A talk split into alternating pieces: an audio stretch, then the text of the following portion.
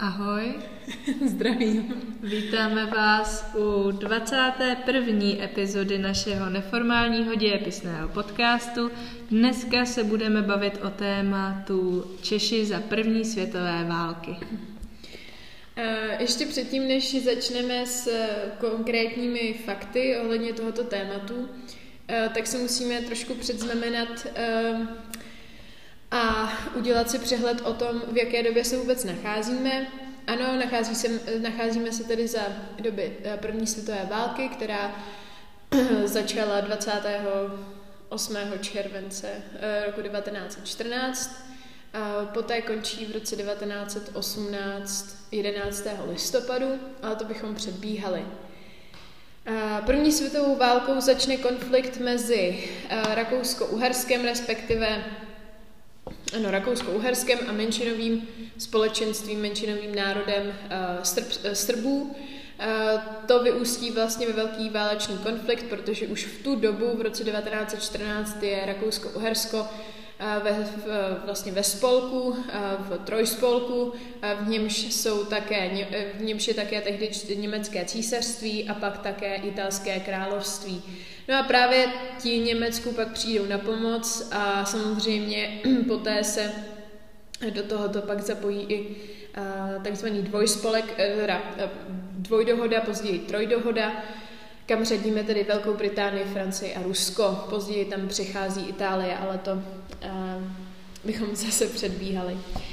V té době, jelikož Češi jsou vlastně součástí, jakožto národ Rakouska-Uherska, tak jsou odváděni jednotlivci do války nebo na vojnu právě v rámci Rakouska-Uherska. Ovšem, už v té době samozřejmě to národnostní pnutí, úsilí a touha po samostatnosti neustále roste a proto se ty vojenské jednotky trošičku rozpadají a má, nebo málo kdo eh, chce právě za to Rakousko bojovat, poněvadž eh, Češi eh, pod vlastně rakouskou uherskem byli hodně dlouho, hodně dlouho potlačováni. No a proto vlastně vznikají takzvaná, nebo různá uskupení, ať už mluvíme třeba o československých legích, o zahraničním či domácím odboji. Já bych ráda začala s tím zahraničním odbojem, který je neméně podstatný třeba oproti eh, tomu domácímu. Ovšem, když si představíme, že tehdy Tomáš Garik Masaryk společně s Eduardem Benešem a um, Mir, Miros, pardon, Milanem Rastislavem Štefáníkem tehdy domluvili s mnoha mocnostmi takovéto místo pro budoucí Československo, tak to si myslím, že je docela dost obdivuhodné. Um, Co se týče zahraničního odboje, tak sem také můžeme eh, řadit eh, první takové, první takové mm, tendence eh, odporu proti Rakousko-Uhersku ze strany prvních českých a slovenských krajanů ze zahraničí. Můžeme v tomto směru mluvit třeba o klivenské dohodě, která právě, kterou právě sepsali naši krajané v Americe, v Clevelandu, v uh, USA. A přesně zde sice neurčili, jestli uh, budoucí stát bude království či republika, ovšem už 22. října roku 1915 podporovali vlastně tendence a úsilí toho zahraničního odboje. Když já už jsem tady ten zahraniční odboj tak několikrát zmínila, tak si pojďme říct aspoň takové ty základní informace. Eh, tento zahraniční odboj měl sídlo v Paříži, eh, později teda, eh, teď nevím, jestli si to nebylo tu druhou světovou válkou, snad ne, později teda i měli sídlo, ne, jenom v Paříži. Oni pak samozřejmě cestovali po celé Evropě, ať už mluvíme o Velké Británii nebo o Švýcarsku. Ústředními postavami tohoto odboje byly Tomáš Garek Masaryk, Milan Rastislav Štefáník a Eh, také Eduard Beneš. Ten sice jako kolísal, eh, nebo kolísal, on tak jako přebíhal z místa na místo, jednou byl doma, eh, poté byl ale na něj vypsán zakykač, tak musel utéct do zahraničí a vlastně byl takovou spojkou mezi zahraničním a domácím odbojem. Ale k tomu až za chvilku. Tomáš Garik Masaryk byl před začátkem první světové války v roce 1914 uznávanou osobností české vědy a politiky. Přednášel na Karlově univerzitě, do vědomosti veřejnosti se dostal v roce 1886, kdy se postavil proti sfalšovaným rukopisům Králové, dvorský, Králové dvorskému a Zelenohorskému. Poté taky působil v 90. letech 19. století jako poslanec v Řížské radě za Mladočechy. Významnou úlohu také sehrál při takzvané Hilsneriádě, kterou už jsme tady zmiňovali. Konec 19. století. Po roce 1900 byl členem realistické strany, již, nebo již byl spoluzakladatelem a za níž byl znovu zvolen poslancem. Masaryk byl pro své moderní liberální názory uznávanou osobností i v zahraničí. Svých zahraničních kontaktů posléze také využil a už před válkou byl Masaryk kritikem uspořádání Rakouska-Uherska, požadoval jeho reformu v moderní svazek autonomních zemí. Na počátku války ale toto stanovisko změnil a prosazoval existenci českého národa v samostatném, moderním, demokratickém a liberálním státu. Protože tu příležitost, kterou tady Masaryk nejdříve neměl, pak už získal. A ty, um, ty šance měl čím dál víc větší. A teď se můžeme asi přesunout k Eduardu Benešovi, což byl jeho důležitý spolupracovník, později ostatně jmenován i ministrem zahraničí, což o čem asi úplně jako docela svědčí. Eduard Beneš eh, tedy organizoval ať už ten vnitřní domácí odboj mafii, což tady později zmíníme, a zajišťoval spojení odboje s Tomášem Garikem Masarykem ve Švýcarsku. V, září roku 1915 ale musí odejít do zahraničí, kde spolupracoval s Masarykem a uh, Milanem Rastislavem Štefánikem. A jeho žena tehdy zůstala v Čechách, dokonce byla eh, tehdejšími rakouskými úřady uvězněna. Eh, teď se ještě zaměříme na uh, Milana Rastislava Štefánika. Um, to je vlastně osobnost, významná osobnost uh, tehdejšího 19. století. On v mládí ode, odešel z Rakouska-Uherska do Francie, kde se později stává generálem francouzské armády. Je to tedy slovenský politik, člen Národní rady v Paříži. Um, a později teda při vyhlášení, myslím, Československa, on už to bohužel nestihne, protože při přeletu z Francie do Čech, nějakého důvodu, uh, spadne s ním to letadlo uh, z nějakých neznámých důvodů a on vlastně umírá. Uh, každopádně my se ho můžeme vybavit na té fotografii v uniformě. On právě vlastně Masarykovi pomohl proniknout do těch pražských aristokratických salonů, eh, kde třeba Masaryk neměl úplně tak jisté konfl- eh, konflikty. To asi úplně ne, ale kontakty. Eh, každopádně tehdejší zahraniční odboj proto, aby dokázal formovat ten budoucí československý stát, potřeboval armádu, takže tehdy těm zástupcům těch velkých velmocí nabídne vojáky tedy Československé legie, zajatce a žijící přistěhovalce třeba eh, jinde na světě nebo v té dané zemi. Pak také potřebuje kontakty, potřebuje peníze, které získali v Americe u českých podnikatelů ze sbírek a také potřebovali samozřejmě uznání všech států nebo všech členů trojdohody, tedy, tedy Britů, Američanů a Francouzů. Pokud bychom měli mluvit o Masarykových zahraničních akcích, nebo abych eh, tady nemluvila pořád o Masarykovi, o akcích eh, zahraničního odboje, tak bychom mohli zmínit Pittsburghskou dohodu, eh, která vlastně, ano, která byla vytvořena 30. května roku 1918 v Pittsburghu v USA právě samotným Tomášem Garikem Masarykem a bratrem eh, Eduarda Beneše Vojtěchem eh, Benešem, eh, schvalovala tehdy spojení Čechů a Slováků v samostatném státě se svou státní zprávou, parlamentem a soudnictvím. Slovenština i čeština nebude úředním jazykem, ale bude to čechoslovenština. Poté bychom mohli zmínit třeba Washingtonskou deklaraci, která byla vydána 19. října roku 1918. Eh, ta prohlašovala ne, eh, vlastně nezávislost československého státu, nebo československého národa, pardon, eh, jeho prozatímní vládou, která právě, kterou právě tvořil ten zahraniční odboj. Toto prohlášení nezávislosti československého státu sepsal samotný Tomáš Garik Masaryk a inspiroval se tím americkým vzorem. Pokusil se zde zdůvodnit, proč Češi a Slováci již nemají zájem o existenci v rámci Rakouska-Uherska a usilují o samostatný stát. Habsburkové, kteří byli dosazeni na český trůn, měli být nyní sesazeni, protože nerespektovali česká státní práva. Um, um, tato deklarace také předpokládala i ochranu národnostních menšin, zrušení šlechtických eh, výsad a titulů, které, myslím, byly zrušeny v prosinci 1918, eh, pak také hospodářskou promě, eh, stát, proměnu státu. V tomto směru ještě s tím zahraniční, zahraničím bych rozhodně měla zmínit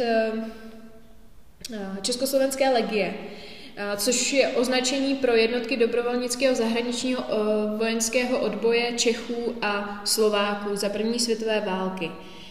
Legie tvořili čeští a slovenští krajané žijící v zahraničí a bývali vojáci rakousko-uherské armády, kteří se po zajetí armádami dohody rozhodli dobrovolně vstoupit do řad legií a dezertovat k nepřátelským vojskům, se kterými pak následně bojovali. Tím se teda dopustili dezertace ne dezertace, dezerce, a po porušení vojenské přísahy panovníkovi, se kterou jim hrozilo nasazení v trestních oddílech až trest smrti. Sami příslušníci své vypovězení poslušnosti Rakousko-Uhersku brali jako součást revoluční akce tehdejšího zahraničního odboje.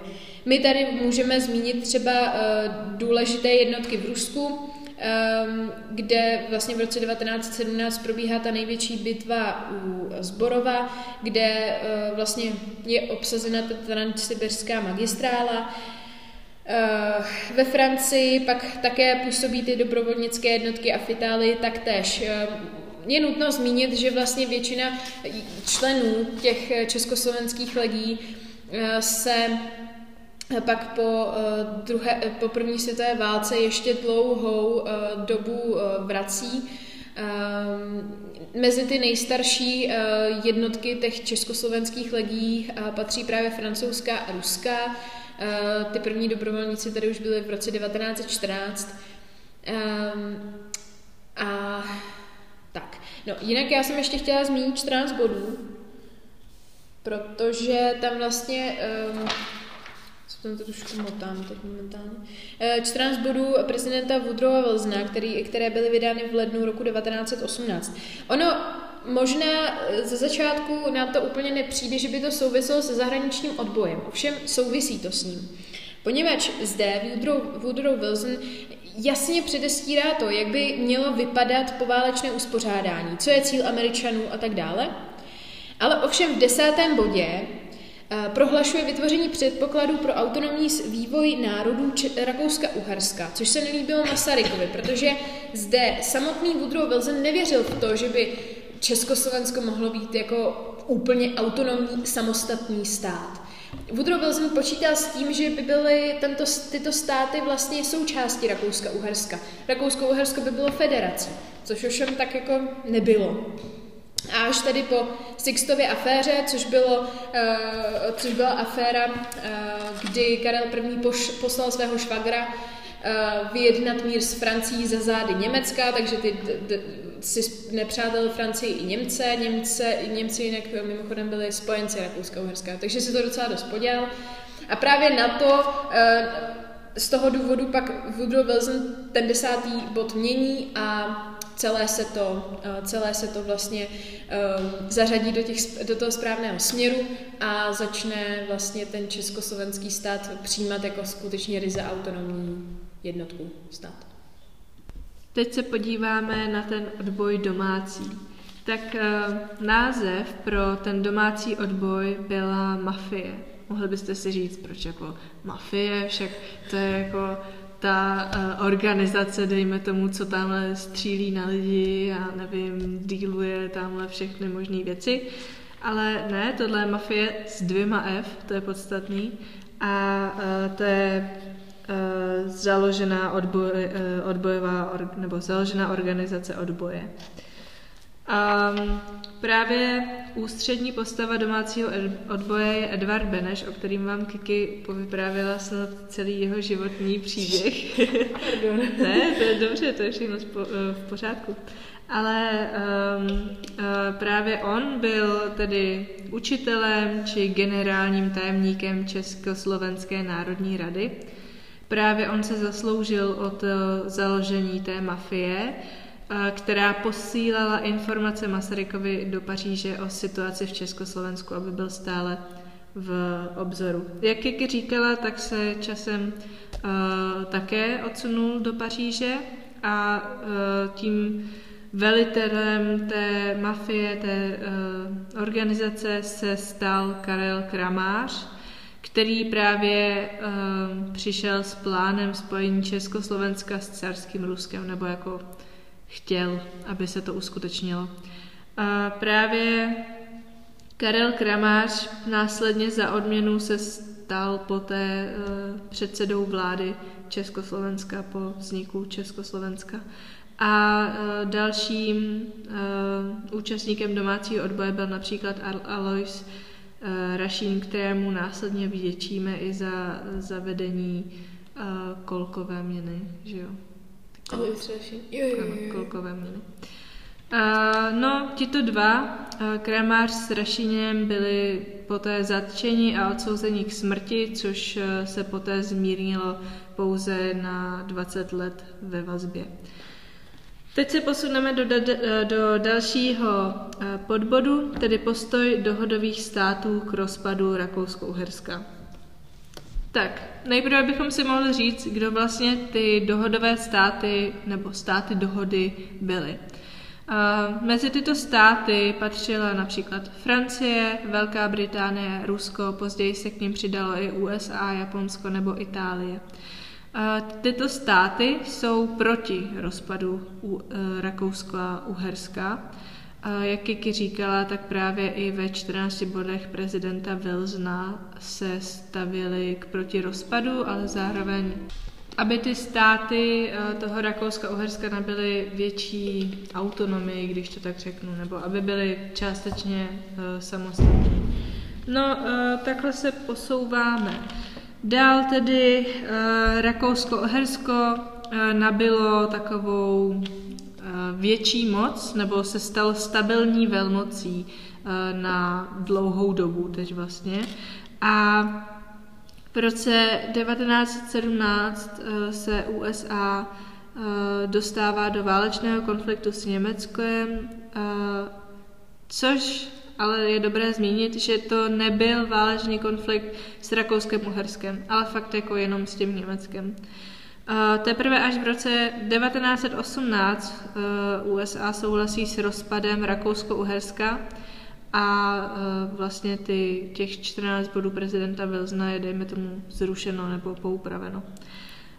Um, dohodové státy uh, nestojí o pomoc československých uh, legií. Operace zůstává pouze uh, v ruských silách, a vlastně uh, nechtějí vlastně, aby se československé legie zapojily do toho válečného konfliktu. A 17. května 1917 vychází manifest českých spisovatelů.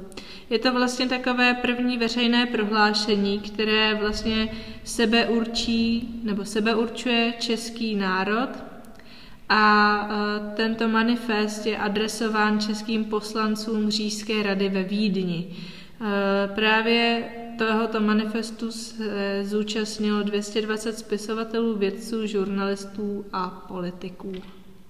No a jak vůbec ty události už teda v roce 1918 dál jako spěli ke vzniku samostatného československého státu? To je otázka, na kterou si teď momentálně odpovíme. Trošičku detailněji, ale um, myslím, že si z toho dovíme spoustu podstatných informací. Posledně tady ale zmínila manifest českých spisovatelů, který byl právě určen těm českým poslancům Říšské rady ve Vídni. Byl vydán 17. května roku 1917 a následně v lednu roku 1918 na něj tito poslanci odpovídají takzvanou tříkrálovou deklarací, což bylo prohlášení generálního, generálního sněmu českých poslanců Říšské rady, se, se, a souhlasili zde právě se spolúčastí představitelů české kultury a požádali autonomii pro, požadovali autonomii pro Čechy a Slováky, tedy jednoduše řečeno, ano, souhlasili s tím manifestem a s dalšími požadavky, které se k tomu vážou. Já jsem tady zmiňovala Pittsburghskou, Pittsburghskou dohodu již před, před, vlastně už předtím, mám takový pocit, ano, což byla vlastně uh, jakoby uh, to byl vlastně souhlas zahraničního odboje pro vytvoření republiky, poněvadž už vlastně zde se uvádí takové detailnější záležitosti, co se týče třeba úředního jazyka a tak dále. A 14. Eh, října dojde k prvnímu pokusu eh, zvrátit eh, vlastně tehdejší Rakousko-Uhersko a vytvořit samostatný československý stát. Poněvadž se uskutečnila generální stávka, kterou zorganizovala Socialistická rada proti vývozu potravin, uhlí a dalších surovin z území Čech. Ve stejný den ale došlo k ještě důležitější události, když představitelé zahraničního československého odboje oznámili vznik prozatímní vlády. A ono už na tento poput vlastně e, vzniká ta stávka, která byla teda e, krvavě potlačena, e, poněvadž se zde, on, on se ten tehdejší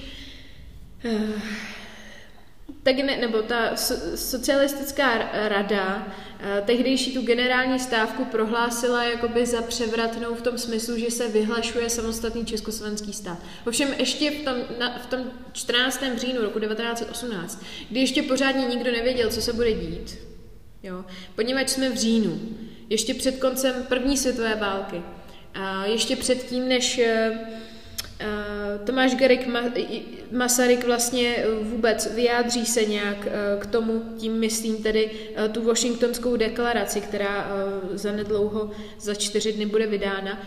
Takže vlastně to, to tehdejší Rakousko-Uhersko zareagovalo skutečně jako prvoplánovitě. Poslal tam armádu a největší bitky samozřejmě byly tehdy v Písku, kde ta stávka byla teda mohutně potlačena. Pak teda 18. října roku 1918 právě eh, Tomáš Garik Masaryk jedná s prezidentem Woodrowem Wilsonem a eh, vydává tu Washingtonskou deklaraci, kde která obsahuje uznání samostatného Československa dohodovými státy, což bylo velice zásadní, a to jsme si vlastně zmiňovali i na začátku, pak to bylo zmíněno i v průběhu, že právě nejdříve dohodové státy neuznávaly uh, samostatnost Československa, což plyne i z těch 14 uh, bodů Woodrowa Wilsona. Ale teď už vlastně názor změnili a naopak to, naopak to schvalují. A Československo tedy má už svého prezidenta, armádu, ústavu, ale nemělo na mapě Eh, ještě vyznačený ten úsek, ten, um, tu rozlohu, dalo by se říct, a um, ty, uh, pří, přímo ty hranice. 27. října roku 1918 je vydána takzvaná Andrásjeho uh, nota. Já přesně nevím, jak se uh, čte jméno uh, rakousko-uherského ministra zahraničí hraběte Guola Andrásiho, takže výslovnost si pak když tak dohledejte. Ale právě ten Andrási, rakousko-uherský ministr zahraničí, odpovídá, reaguje na 14 bodů prezidenta Vilzna, Woodrowa Vilzna, které bylo tady už vydány na začátku roku 1918 mimo jiné. A zde právě Eh, samotný uh, Andrázy, tedy uh, tehdejší ministr zahraničí Rakouska-Uherska, uh, vlastně přijímá ty podmínky, které byly už zmíněny třeba ve Washingtonské dohodě, zkrátka souhlasí s, s kapitulací, jo, když si to tak vezmeme. Uh, druhý den toto vyjádření, že se vlastně Rakousko-Uhersko v podstatě vzdalo. Toto prohlášení vy, vyšlo druhý den v novinách, ten, tím druhým dnem byl 28. říjen roku 1918. Už si to tam spojujeme.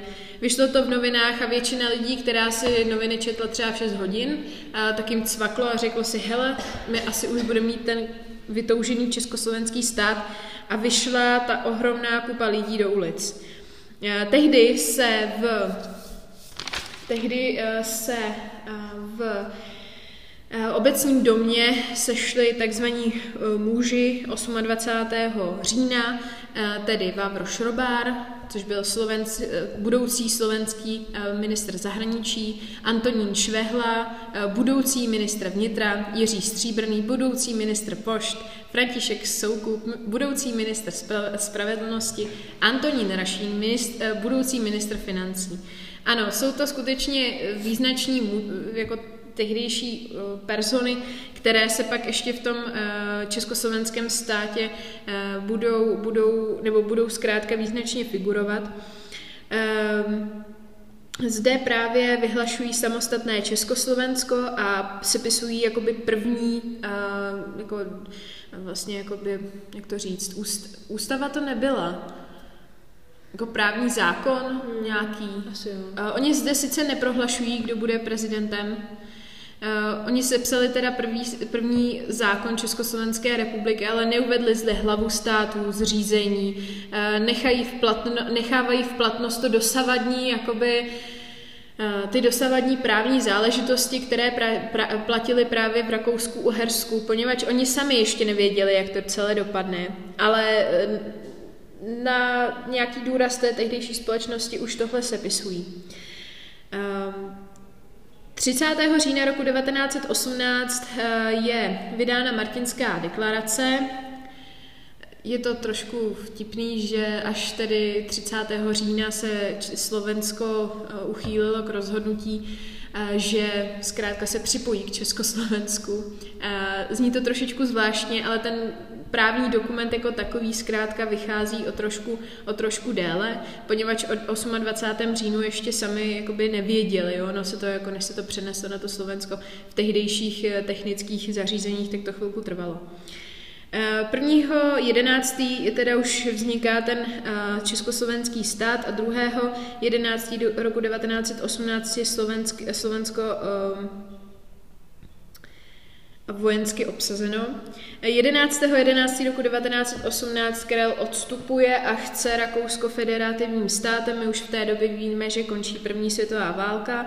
A 14. listopadu roku 1918 zasedá první národní schromáždění eh, v dnešním, eh, jakoby v dnešních budovách eh, vlády.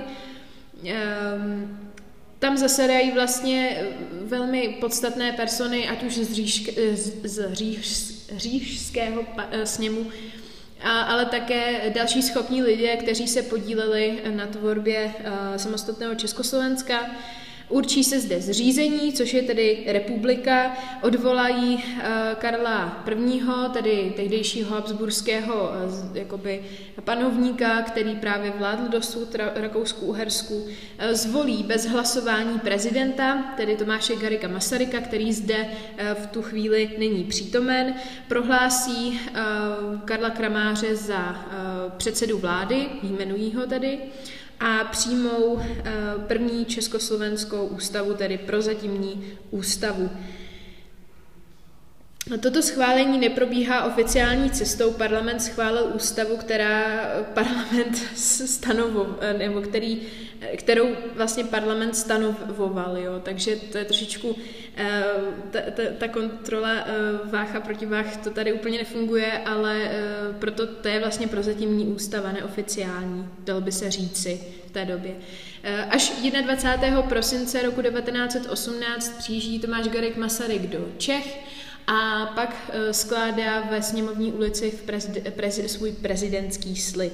Jinak, co se týče ještě té ústavy, já bych ještě ráda zmínila ústavu Československé republiky, eh, která byla vydána 29. února roku 1920, takže o dva roky později uh, se to vlastně doplňuje, kde už je vlastně skutečně rozřazeny uh, ty uh, ty složky té moci, takže zákonodárná moc, výkonná a soudní.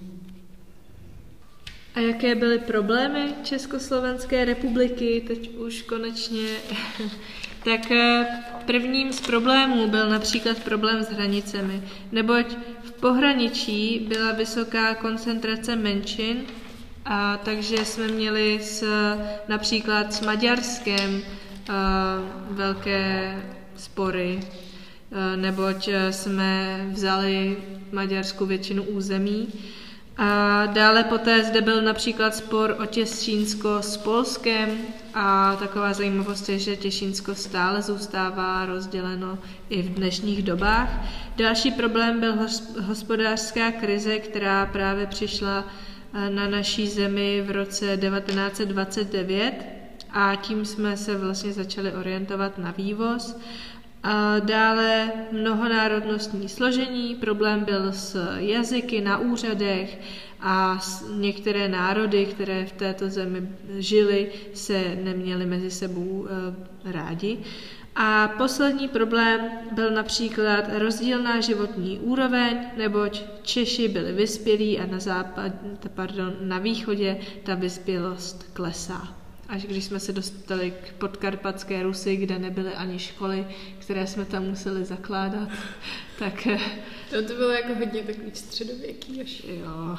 No a to je všechno od nás pro dnešní díl. Doufáme, že jste si ho užili tak moc jako my a uh, uslyšíme se příště.